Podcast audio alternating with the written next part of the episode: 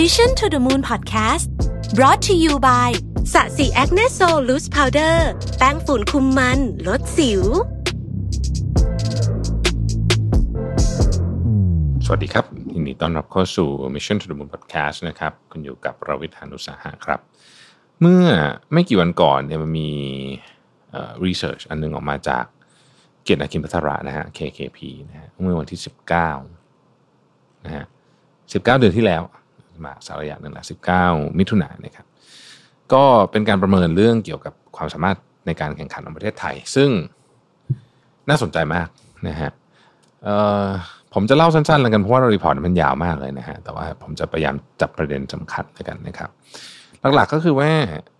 ทาง KKP เนี่ยเขาก็มองว่าประเทศไทยเนี่ยกำลังเผชิญความท้าทายอย่างมากเลย ในเรื่องของความสามารถในการแข่งขัน โดยเฉพาะเรื่องการส่งออก มันมีสัญญาณเตือนที่บอกว่าการส่งออกไทยเนี่ยฟื้นตัวช้ากว่าภูมิภาคนะครับ FDI Foreign Direct Investment นะฮะของเราลดลงนะครับแล้วคนไทยเองเนี่ยเริ่มออกไปลงทุนต่างประเทศเยอะขึ้นเยอะขึ้นหลายเท่าตัวเลยนะครับทั้งหมดนี้มันสะท้อนความน่าสนใจของประเทศไทยที่น้อยลงนะครับปัญหาความสามารถในการแข่งขันด้านการส่งออกของไทยเนี่ยเกิดขึ้นจากหลายสาเหตุ อันที่หนึ่งสินค้าส่งออกไทยเนี่ยกลุ่มเทคโนโลยีขั้นสูง เราไม่ค่อยมี นะฮะอันนี้ต่างจากประเทศคู่แข่งนะครับสองปัญหาด้านโครงสร้างพื้นฐานที่ยังไม่พร้อมสามคือปัญหาด้านค่าแรงที่ปรับตัวสูงขึ้น เพราะฉะนั้นเวลาค่าแรงปรับตัวสูงขึ้น สิ่งที่ตามมาอย่างหลีกเลี่ยงไม่ได้ก็คือ ความน่าสนใจในการเป็นฐานการผลิตก็จะลดลงนะครับ ข้อที่สี่นะฮะค่าเงินบาทเนี่ยช่วงนี้ค่าเงินบาทอ่อน แต่ว่าก่อนอันนี้ค่าเงินบาทมันแข็งค่าค่อนข้างต่อเนื่องนะครับ ข้อที่ห้าเนี่ย เศรษฐกิจไทยชะลอตัวจากการเข้าสู่สังคมผู้สูงอายุนะครับคนวัยที่ทำงานก็จะน้อยลง สินค้าส่งออกของไทยที่เคยทำได้ดีในอดีตเช่น hard disk นะฮะ HDD เนี่ยมันก็ถูกแทนด้วยเทคโนโลยีใหม่อย่าง SSD solid state ซึ่งเราไม่ได้ทำหรือเราทำน้อย เครื่องใช้ไฟฟ้าเนี่ยก็มีเริ่มการเอ่อเริ่มการย้ายฐานผลิตของโดยเฉพาะพวกแบรนด์ญี่ปุ่นเนี่ยออกจากไทยไป เรื่องรถยนต์นะฮะก็อาจจะถูกแทนรถยนต์ไฟฟ้า ซึ่งตอนนี้เขาก็พยายามทำกันอยู่นะฮะอย่างอย่างเช่นข่าวเราได้ทราบก็คือปตทกับ Foxconn เขาก็ประชุมกันอยู่ ภาคเกษตรกรไทยนะฮะยังมีผลิตภาพที่ต่ำกว่าคู่แข่งนะครับและประเด็นหนึงคือก๊าซธรรมชาติในอ่าวไทยเนี่ยที่เริ่มลดลงทำให้เราต้องเริ่มพึ่งพาการนำเข้ามากขึ้น ปัจจัยความสามารถในการแข่งขันอาจทำให้เศรษฐกิจไทยถึงจุดเปลี่ยน ทั้งในทางการเติบโตของเศรษฐกิจที่ชะลอลง และในกรณีเลวร้ายนะครับ ดุลการค้าอาจถูกกระทบอย่างรุนแรง ภาครัฐเนี่ยจำเป็นจะต้องเร่งปรับปรุงโครงสร้างพื้นฐานกฎระเบียบคุณภาพแรงงาน รวมถึงนโยบายเชิงรุก เพื่อทำความเข้าใจความต้องการของนักลงทุน และเอานโยบายเพื่อดึงดูดการลงทุนในอุตสาหกรรมใหม่ๆ ให้ไทยสามารถเข้าไปเป็นส่วนหนึ่งของ supply chain ใหม่ได้ supply chain ใหม่คือ new world supply chain นะครับ ในช่วงที่ผ่านมาเนี่ยเศรษฐกิจไทยถูกกระทบอย่างหนัก อันนี้เราเรามาลองเริ่มดูดีเทลกันนะฮะดูสัญญาณของความสามารถในการแข่งขันนะครับช่วงที่ผ่านมาเนี่ยเศรษฐกิจไทยถูกกระทบอย่างหนักของจากโควิด -19 ตัวเลขเศรษฐกิจที่หดตัวลงและผลกระทบ เฉพาะหน้าอาจบดบังความอ่อนแอ ระยะยาวของเศรษฐกิจไปพูดง่ายคือว่า คือตอนนี้ทุกคนมองแต่วิกฤตโควิด แต่จริงๆเนี่ยเราต้องไม่ลืมว่าพื้นฐานทางเศรษฐกิจของเราเนี่ยมีปัญหาอยู่แล้วนะครับแล้วก็ถ้ามองไปไกล พื้นฐานของเศรษฐกิจเราก็มีปัญหาในในระยะยาวในเชิงโครงสร้างด้วย KKP Research เนี่ยเขาตั้งคำถามว่าทำไมต่างชาติเนี่ยเริ่มทยอยขายหุ้นไทยมาต่อเนื่องตั้งแต่ปี 2015 หุ้นไทยเนี่ยต่างชาติเป็น net sale มาหลายแสนล้านนะฮะประมาณสักหกเจ็ดปีที่ผ่านมา เวลามาเป็น net sale คือต่างชาติทยอยขายหุ้นไทยออก สุทธิขายเนี่ย ก็มันก็สะท้อนความสนใจที่ลดลงต่อการลงทุนในตลาดหุ้นไทยในระยะยาวสาเหตุสำคัญเกิดจากผลตอบแทนที่ต่ำกว่าประเทศอื่นๆ ตามทิศทางของเศรษฐกิจในประเทศที่มีแนวโน้มชะลอตัวลง ในวันนี้ประเมินว่านอกเหนือจากการเทขายหุ้นยังมีสัญญาณอื่นๆ ที่สะท้อนปัญหาเศรษฐกิจและความน่าสนใจของไทยในตลาดโลกที่ลดลง ไม่ว่าจะเป็นการย้ายฐานออกจากไทย การลงทุนที่ลดลง ความต้องการสินค้าส่งออกของไทยที่ชะลอลง ทั้ง 3 สัญญาณเนี่ยสะท้อนว่าต่างชาติกำลังประเมินประเทศไทย และอาจจะเป็นตัวบ่งชี้สำคัญว่าไทยกำลังสูญเสียความสามารถในการแข่งขัน ซึ่งเป็นอีกประเด็นที่สำคัญมากที่สุดสำหรับเศรษฐกิจไทยในช่วงหัวเรือหัวต่อหลังจากวิกฤตโควิด -19 นี้ แต่แน่นอนไม่ใช่แค่เรื่องหุ้นนะฮะ มันเป็นเรื่องหลายเรื่องเรื่องฐานการผลิตและสินค้าส่งออกด้วยนะครับ เอ่อ ถ้าไปดูช่วงที่ผ่านมาเนี่ยมันไม่ได้มีแต่เรื่องของการขายหุ้นออกจากจากตลาดหุ้นไทย แต่สัดส่วนการลงทุนโดยตรง หรือว่า foreign direct investment ของเราเนี่ยก็ลดลงเมื่อเทียบกับประเทศอื่นในภูมิภาคด้วยนะครับสมัยก่อนเนี่ย foreign direct investment เนี่ยมาที่ไทยเนี่ยประมาณปี 2004ถึง2007เนี่ยมาที่ไทยประมาณ 25%ของเงินทั้งหมดนะฮะอันนี้คือพูดถึงในกลุ่มประเทศที่มี FDI เยอะ เช่นมาเลเซีย อินโด เวียดนาม ฟิลิปปินส์ ตอนนี้เนี่ยลดลงเหลือประมาณสัก10กว่าเปอร์เซ็นต์เท่านี้นะครับในขณะที่ประเทศอย่างอินโดขออภัยครับประเทศอย่างเวียดนามนะฮะได้รับ FDI เพิ่มขึ้นนะครับ ส่วนประเทศอย่างอินโดนีเซียก็น้อยลงแต่น้อยลงไม่เยอะเท่าเรา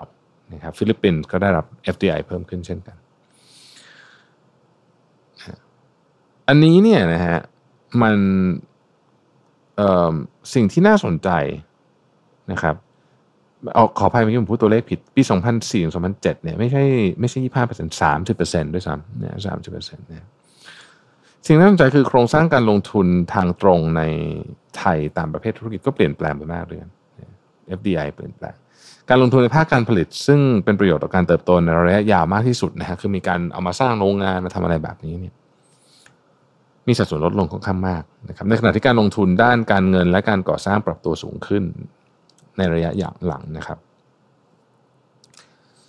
เออแต่ก็ดีโดยภาพรวมเนี่ยเริ่มมีการย้ายฐานผลิตออกจากประเทศไทย ยิ่งกว่านั้นเนี่ยถ้าเรามาดูเรื่องของการส่งออกในปี 2021นะฮะจะพบว่าส่งออกเนี่ยเติบโตดีนะ ปีนี้นะครับ เนื่องจากเศรษฐกิจโลกเนี่ยฟื้นตัวแรง แต่ที่เติบโตดีที่เราว่าเราว่าดีแล้วเนี่ยนะของประเทศไทยเนี่ย ถ้าเราไปเทียบกับประเทศอื่นนะฮะเรา ดีน้อยกว่า หรือถ้าพูดในอีกในหนึ่งก็คือว่าเรากำลังสูญเสียเค้กหรือส่วนแบ่งการตลาดให้กับประเทศอื่น ซึ่งมันก็ไม่สามารถแปลอะไรไปได้มากกว่าว่า เอ๊ะ แสดงว่าชาวต่างชาติ เขาสนใจสินค้าของไทยน้อยลง ใช่ไหมนะครับ นอกเหนือจากเราจะส่งออกสินค้าได้ ขยายตัวเทียบสู้กับคนอื่นไม่ได้แล้วเนี่ยนะ คนไทยเองเนี่ยนะครับ ก็ออกไปลงทุนต่างประเทศเยอะมากด้วย ในปี 2021 เนี่ยมีการลงทุนต่างประเทศเนี่ยถึง 3 0 0แสนล้านบาทนะฮะซึ่งเรียกว่าเป็นประวัติการนะฮะเรียกว่าประวัติการเลยทีเดียวนะครับ ทีนี้ KKP Research ก็เขาบอกว่าถ้ามาดูประเด็นเรื่องของความสามารถในการแข่งขันด้านการส่งออกไทยนะฮะมันมีอยู่ 5 ประเด็นที่ควรจะต้องคิดนะครับ แล้วก็ไอ้หประเด็นนี้เนี่ยนะฮะมัน มันจะต้องมานั่งคิดว่าเราจะเพิ่มความสามารถในการแข่งขันได้ยังไง ถ้าทรงโครงสร้างเศรษฐกิจเราเนี่ยยังเป็นเศรษฐกิจแบบเก่านะครับเราพิจารณาโครงสร้างการส่งออกย้อนหลังตั้งแต่ปี 1996 ถึง 2019 เนี่ยพบว่าไทยมีโครงสร้างการส่งออกที่ไม่สอดคล้องกับเทรนด์ของโลกยุดใหม่ การพัฒนาการส่งออกไทยย้อนหลังไป 25 ปีนะฮะเเราจะพัฒนากระจุกตัวในกลุ่ม resource based manufacture รวมถึงกลุ่มอาหารและอุตสาหกรรมเกษตร และใช้เทคโนโลยีระดับกลาง เฉพาะการส่งออกรถยนต์ ในขณะที่การพัฒนาการส่งออกในกลุ่มสินค้าที่เป็นเทคโนโลยีระดับสูงเนี่ยมีสัดส่วนน้อย และไม่ปรับตัวดีขึ้นในช่วงที่ผ่านมาด้วยนะซึ่งสะท้อนชัดเจนผ่านตัวเลขการส่งออกของไทย เมื่อเปรียบเทียบกับโลกในสินค้ากลุ่มนี้เนี่ยคงที่มาตลอด 25 ปี ขณะที่ความต้องการสินค้าที่เป็นเทคโนโลยีระดับสูงเนี่ยนะฮะเพิ่มขึ้นอย่างก้าวกระโดดนี่เป็นอีกปัจจัยหนึ่งที่ทำให้ประเทศไทยเนี่ยสูญเสียความ สามารถในการแข่งขันโดยไม่รู้ตัวนะครับจากข้อมูลความได้เปรียบเชิงเปรียบเทียบ ซึ่งสะท้อนความสามารถในการแข่งขันของไทยพบว่าเมื่อเปรียบเทียบกับต่างประเทศลำดับความได้เปรียบในการส่งออกของสินค้าไทยกำลังสูญเสียส่วนแบ่งการตลาดให้กับตลาดโลกมากถึง 37%ของมูลค่าการส่งออกสินค้าทั้งหมด โดยเมื่อพิจารณาในแต่ละกลุ่มอุตสาหกรรมพบว่ากลุ่มอุตสาหกรรมที่เราสูญเสียส่วนแบ่งการตลาดไปมากที่สุด ดันอยู่ในกลุ่มอุตสาหกรรมที่เรามีความถนัดสูงซะด้วยนะครับ คือภาคการเกษตรได้แก่ข้าวยางและประมง เป็นสัญญาณว่ากลุ่มสินค้าเดิมที่เคยส่งออกได้ดีของไทยเนี่ยเผชิญความท้าทายจากคู่แข่งที่มีความสามารถมากขึ้น ในขณะที่สินค้าในกลุ่มรถยนต์และส่วนประกอบ และเครื่องใช้ไฟฟ้าบางชนิด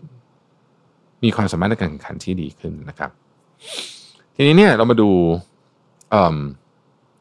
ห้าปัญหาเชิงโครงสร้างนะครับ ที่สอดคล้องกับเรื่องนี้นะฮะอันที่หนึ่งก็คือว่าถึงแม้ว่าความสามารถในการแข่งขันของไทยในภาพรวมไม่ได้แย่มากนัก แต่อยังน่ากังวลในมิติสถาบันเศรษฐกิจโครงสร้างพื้นฐานและคุณภาพแรงงาน แม้ในภาพรวมความสามารถในการแข่งขันของไทยเนี่ยนะครับจะอยู่ที่อันดับที่ 40 จาก 137 ประเทศนะครับตามรายงานของ World Economic Forum แต่สิ่งที่น่ากังวลก็คือว่าไทยยังมีปัญหาบางอย่างที่เกิดขึ้นต่อเนื่อง และยังไม่มีนโยบายในการแก้ไขที่ชัดเจน เช่น การผูกขาดของตลาดสินค้าในประเทศ ภาษีระหว่างประเทศที่ยังสูงภาษีการค้า บทบาทของสถาบันโครงสร้างพื้นฐานทักษะแรงงาน ยิ่งไปกว่านั้นในระยะหลังเนี่ยประเทศคู่แข่งอย่างเวียดนามเนี่ยมีการพัฒนาในหลายหัวข้อ แต่ไทยยังไม่มีการเปลี่ยนแปลงที่ชัดเจนนะครับ ข้อที่ 2 โครงสร้างการผลิตสินค้าของไทยยังมีสัดส่วนสินค้าไฮเทคที่ต่ำเมื่อเทียบกับประเทศคู่แข่ง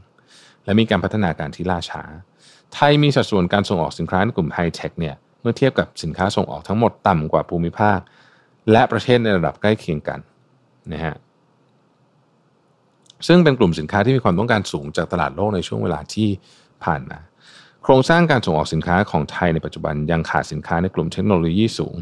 หากเปรียบเทียบสินค้าส่งออกของคู่แข่งอย่างเวียดนามจะเห็นชัดเลยว่าเวียดนามมีการพัฒนาสินค้าในกลุ่มเทคโนโลยีใหม่ๆมากขึ้น โดยเฉพาะพวกโทรศัพท์นะฮะอะไรอย่างนี้เป็นต้นซึ่ง เป็นที่ต้องการในตลาดโลกและไทยเองแทบไม่มีสินค้าในกลุ่มนี้เลย ยิ่งไปกว่านั้นเนี่ยนะครับการเติบโตของการส่งออกไทยในช่วง 10 ปีที่ผ่านมาเนี่ยเรายังคงเน้นไปที่กลุ่ม medium technology medium technology นะครับทำให้สินค้าส่วนใหญ่เนี่ยยังพึ่งแรงงานทักษะต่ำการพัฒนาสินค้าในกลุ่มไฮเทคเนี่ยเราทำได้ช้ากว่ากว่าประเทศคู่แข่ง เมื่อเทียบกับภูมิภาค หรือประเทศในกลุ่มรายได้ปานกลางด้วยกันจะพบว่า มีการเน้นการส่งออกในกลุ่มเทคโนโลยีระดับสูงมากกว่าไทยเลยนะซึ่งอาจจะทำให้ไทยเนี่ยทิ้งห่าง โดนทิ้งห่างความสามารถในการแข่งขันในอนาคต ข้อ3นะครับคือเรื่องของค่าเงินบาทนะค่าเงินบาทก่อนนี้มันแข็งนะฮะซึ่งก็แน่นอนไม่ดีต่อการส่งออกอยู่แล้วนะครับแต่ตอนนี้มันอ่อนลงไปเยอะนะฮะก่อนหน้าที่จะเกิดโควิดเนี่ยรายได้จากนักท่องเที่ยวที่เพิ่มขึ้นอย่างมากในช่วง 5 ปีที่ผ่านมาเนี่ยเป็นเครื่องจักรสาคัญในการผลักดันเศรษฐกิจ ปรากฏการณ์ที่เกิดขึ้นที่เรามีดุลบัญชีเดินสะพัดเกินดุลเนี่ยนะฮะแล้วก็มันไปบดบังความสามารถในการแข่งขันภาคอุตสาหกรรมของเราไปเนี่ยมันคล้ายกับสิ่งที่เกิดเกิดขึ้นมาก่อนอันนี้ที่เราเรียกว่า Dutch disease นะครับซึ่งมันเกิดขึ้นเพราะว่าตอนนั้นเนี่ยเนเธอร์แลนด์เนี่ยนะครับไปเจอก๊าซธรรมชาติทำให้ค่าเงินแข็งขึ้น แล้วก็ทรัพยากรไหลเข้าไปในภาคปิโตรเลียมจนไปส่งผลกระทบต่อความสามารถในการแข่งขันของภาคอุตสาหกรรมในระยะยาวนะฮะ แล้วพอเนี่ยอย่างในกรณีของเราเนี่ยพอเจอโควิดปุ๊บเนี่ยก็มันก็ยิ่งทำให้แผลเนี่ยถูกเปิดออกมาชัดเจนมากยิ่งขึ้นสี่คือว่าไทยเคยได้ผลประโยชน์จากแรงงานราคาถูก ที่ดึงดูดให้ต่างชาติเข้ามาตั้งฐานการผลิตในไทย ความน่ากังวลในวันนี้คือหากดูตัวเลข ค่าแรงของไทยจะพบว่าค่าแรงเริ่มปรับตัวสูงขึ้น ในขณะที่ผลิตภาพยังไม่ถูกพัฒนาไปมากทำให้ไม่สามารถดึงดูดการลงทุน ในอุตสาหกรรมที่มีความซับซ้อนสูงได้นะครับ ข้อที่ 5 คือว่าเศรษฐกิจไทยกำลังจะเข้าสู่สังคมผู้สูงอายุ และยังไม่มีแผนการลงทุนในการพัฒนาเทคโนโลยีที่ชัดเจนศักยภาพการเติบโตของเศรษฐกิจไทยกำลังเผชิญความท้าทาย จากโครงสร้างประชากรที่มีแนวโน้ม เปลี่ยนไปเป็นสังคมผู้สูงอายุเต็มตัวเนี่ยไม่กี่ปีข้างหน้า ส่งผลให้แรงงานของประเทศลดลง ขนาดของตลาดในประเทศลดลงศักยภาพการเจริญเติบโตทางเศรษฐกิจลดลง เมื่อตลาดขยายตัวได้ช้าความน่าสนใจที่จะเข้ามาลงทุนก็ลดลง ที่น่ากังวลไปกว่านั้น คือการลงทุนและการพัฒนาด้าน R&D ของไทยเนี่ยยังต่ำมากเมื่อเทียบกับประเทศอื่นๆนะครับ อันนี้ก็คือ ภาพรวมนะครับ KKP เนี่ยบอกว่าเพื่อให้ประเทศไทยสามารถพัฒนาเศรษฐกิจและเทคโนโลยีได้เนี่ยภาคเอกชนมีบทบาทสำคัญในการพัฒนาความสามารถในการแข่งขัน แล้วก็ภาครัฐมีบทบาทสำคัญในการกำหนดทิศทางส่งเสริมและพัฒนาโครงสร้างพื้นฐานที่สำคัญ อันนี้สำหรับภาครัฐเนี่ยนะฮะ สี่อันนี้จะเป็นประเด็นสำคัญมากหนึ่งการพัฒนาคุณภาพปัจจัยการผลิตหรือว่า endowment นะฮะประเทศกำลังพัฒนาต้องพยายามดึงดูดการลงทุนโดยตรงจากต่างประเทศ ผ่านนโยบายการสนับสนุนการลงทุน ลดกฎระเบียบที่เป็นอุปสรรคต่อการทำธุรกิจ เพิ่มการเข้าถึงตลาดเงิน โดยเฉพาะตลาดทุนกับบริษัทขนาดกลางและเล็กมากขึ้น พัฒนาการศึกษาและคุณภาพแรงงาน ให้มีทักษะที่ภาคอุตสาหกรรมต้องการ โดยเฉพาะการใช้และพัฒนานวัตกรรม และเปิดรับเอาทักษะใหม่ๆ หรือแรงงานจากต่างประเทศ เพื่อช่วยพัฒนาคุณภาพตลาดแรงงานในประเทศ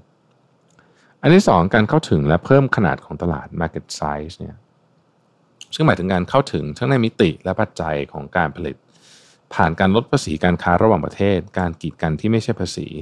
และในมิติของการเข้าถึงการตลาดเพื่อขายสินค้า ผ่านข้อตกลงการค้าเสรีหรือ trade agreement นะซึ่งหนึ่งในข้อตกลงการค้าเสรีที่สำคัญก็คือ CPTPP นะครับ ซึ่งอันนี้เนี่ยก็ต้องมาดูว่าสรุปแล้วเนี่ยท้ายที่สุดแล้วเนี่ยมันจะไปในทิศทางไหนนะครับต้องตัดสินใจกันให้ดีๆนะครับอย่างนี้เนี่ยการเข้าถึงตลาดหลีกเลี่ยงไม่ได้ ที่จะต้องปรับกฎเกณฑ์ให้เข้ากับมาตรฐานสากลและเป็นที่ยอมรับของนานาชาตินะประเด็นสำคัญคือไทยต้องพัฒนาเศรษฐกิจและสินค้าในประเทศที่ตรงความต้องการของตลาดโลกและนักลงทุนควบคู่กันไป จะเป็นทางออก ของปัญหานี้ในระยะยาวได้นะครับข้อที่ 3 คือโครงสร้างพื้นฐานและปัจจัยทางภูมิศาสตร์ที่ทันสมัยนะฮะนี่เป็นเรื่องของ infrastructure เพื่อสนับสนุนการค้าระหว่างประเทศจะต้องมีการพัฒนาโครงสร้างพื้นฐานที่หลากหลายนะครับ ทั้งพื้นฐานด้านศักยภาพการขนส่ง และโครง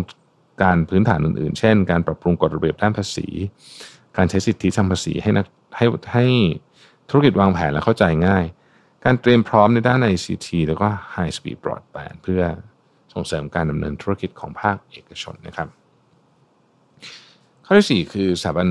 เศรษฐกิจที่มีคุณภาพหรือ institutions นะฮะปัจจัยเชิงสถาบันที่ดีทั้งสถาบันการเมืองที่มีเสถียรภาพส่งเสริมการแข่งขันเสรีปราศจากการคอร์รัปชันปราศจากอันนี้ผมเติมให้อีกอันหนึ่งคือเรื่องผูกขาดนะฮะมีนโยบายที่ชัดเจนสำหรับนักลงทุนและที่สำคัญที่สุดต้องมีกลไกในการปกป้องทรัพย์สินทางปัญญานะครับที่ได้มาตรฐานอันนี้จะช่วยดึงดูดนักลงทุน จากต่างชาตินะฮะเข้ามาได้มากขึ้นนะครับ สุดท้ายเนี่ย KKP เขาก็บอกว่า แม้ไทยจะสามารถต่อยอดการผลิตสินค้าจากเทคโนโลยีเดิมที่มีอยู่แล้วได้บ้าง แต่ด้วยเทคโนโลยีเปลี่ยนไปอย่างรวดเร็วทำให้รัฐไทยต้องมองหาโอกาสใหม่ๆ โดยเฉพาะการออกนโยบายเพื่อดึงนักลงทุนต่างชาติ สินค้าหลายอย่างที่เป็นเทคโนโลยีใหม่และเติบโตได้ดีในช่วงที่ผ่านมาเช่นเซมิคอนดักเตอร์เป็นสินค้าที่ไทยไม่มีนะฮะไม่มีเทคโนโลยีการผลิตนะฮะแล้วก็ทำยากด้วย และการจะเริ่มผลิตสินค้ากลุ่มนี้ต้องได้รับการอาศัยการถ่ายทอดเทคโนโลยีต่างชาติ นอกเหนือจากการปรับปรุงโครงสร้างพื้นฐานทั้ง4ข้อแล้วเนี่ยรัฐจำเป็นต้องดำเนินนโยบายเชิงรุกมากขึ้น เพื่อพูดคุยและทำความเข้าใจความต้องการของนักลงทุน และออกนโยบายเพื่อดึงดูดนักลงทุนรายใหม่ๆนะครับ ที่ตรงจุดนะฮะแล้วก็ให้ไทยเข้าไปอยู่ใน supply chain ใหม่ของโลกให้ได้ การเปลี่ยนแปลงเชิงโครงสร้างอาจใช้เวลานานนะฮะกว่าจะเห็นผล แต่ว่าตอนนี้ต้องทำ นะฮะเพราะว่าหลังโควิด -19 เนี่ยทุกคนจะวิ่งแบบสี่คูณร้อยนะฮะเพราะฉะนั้นเนี่ยอะไรมันจะไม่เหมือนเดิมอีกต่อไป แล้วเราเห็นแล้วว่าโครงสร้างพื้นฐานตอนเนี้ยถ้าไม่ได้ปรับเนี่ยเดี๋ยวมันจะสายเกินไปแล้วจะแก้กันไม่ทันนะครับแล้วปัญหานี้มันจะซึมลึกยาวนานขอบคุณที่ติดตาม Mission to the Moon Podcast นะครับ แล้วเราพบกันใหม่ในวันพรุ่งนี้ครับ สวัสดีครับ Mission to the Moon Podcast Presented by สะสีแอคเนโซลแป้งฝุ่นคุมมันลดสิว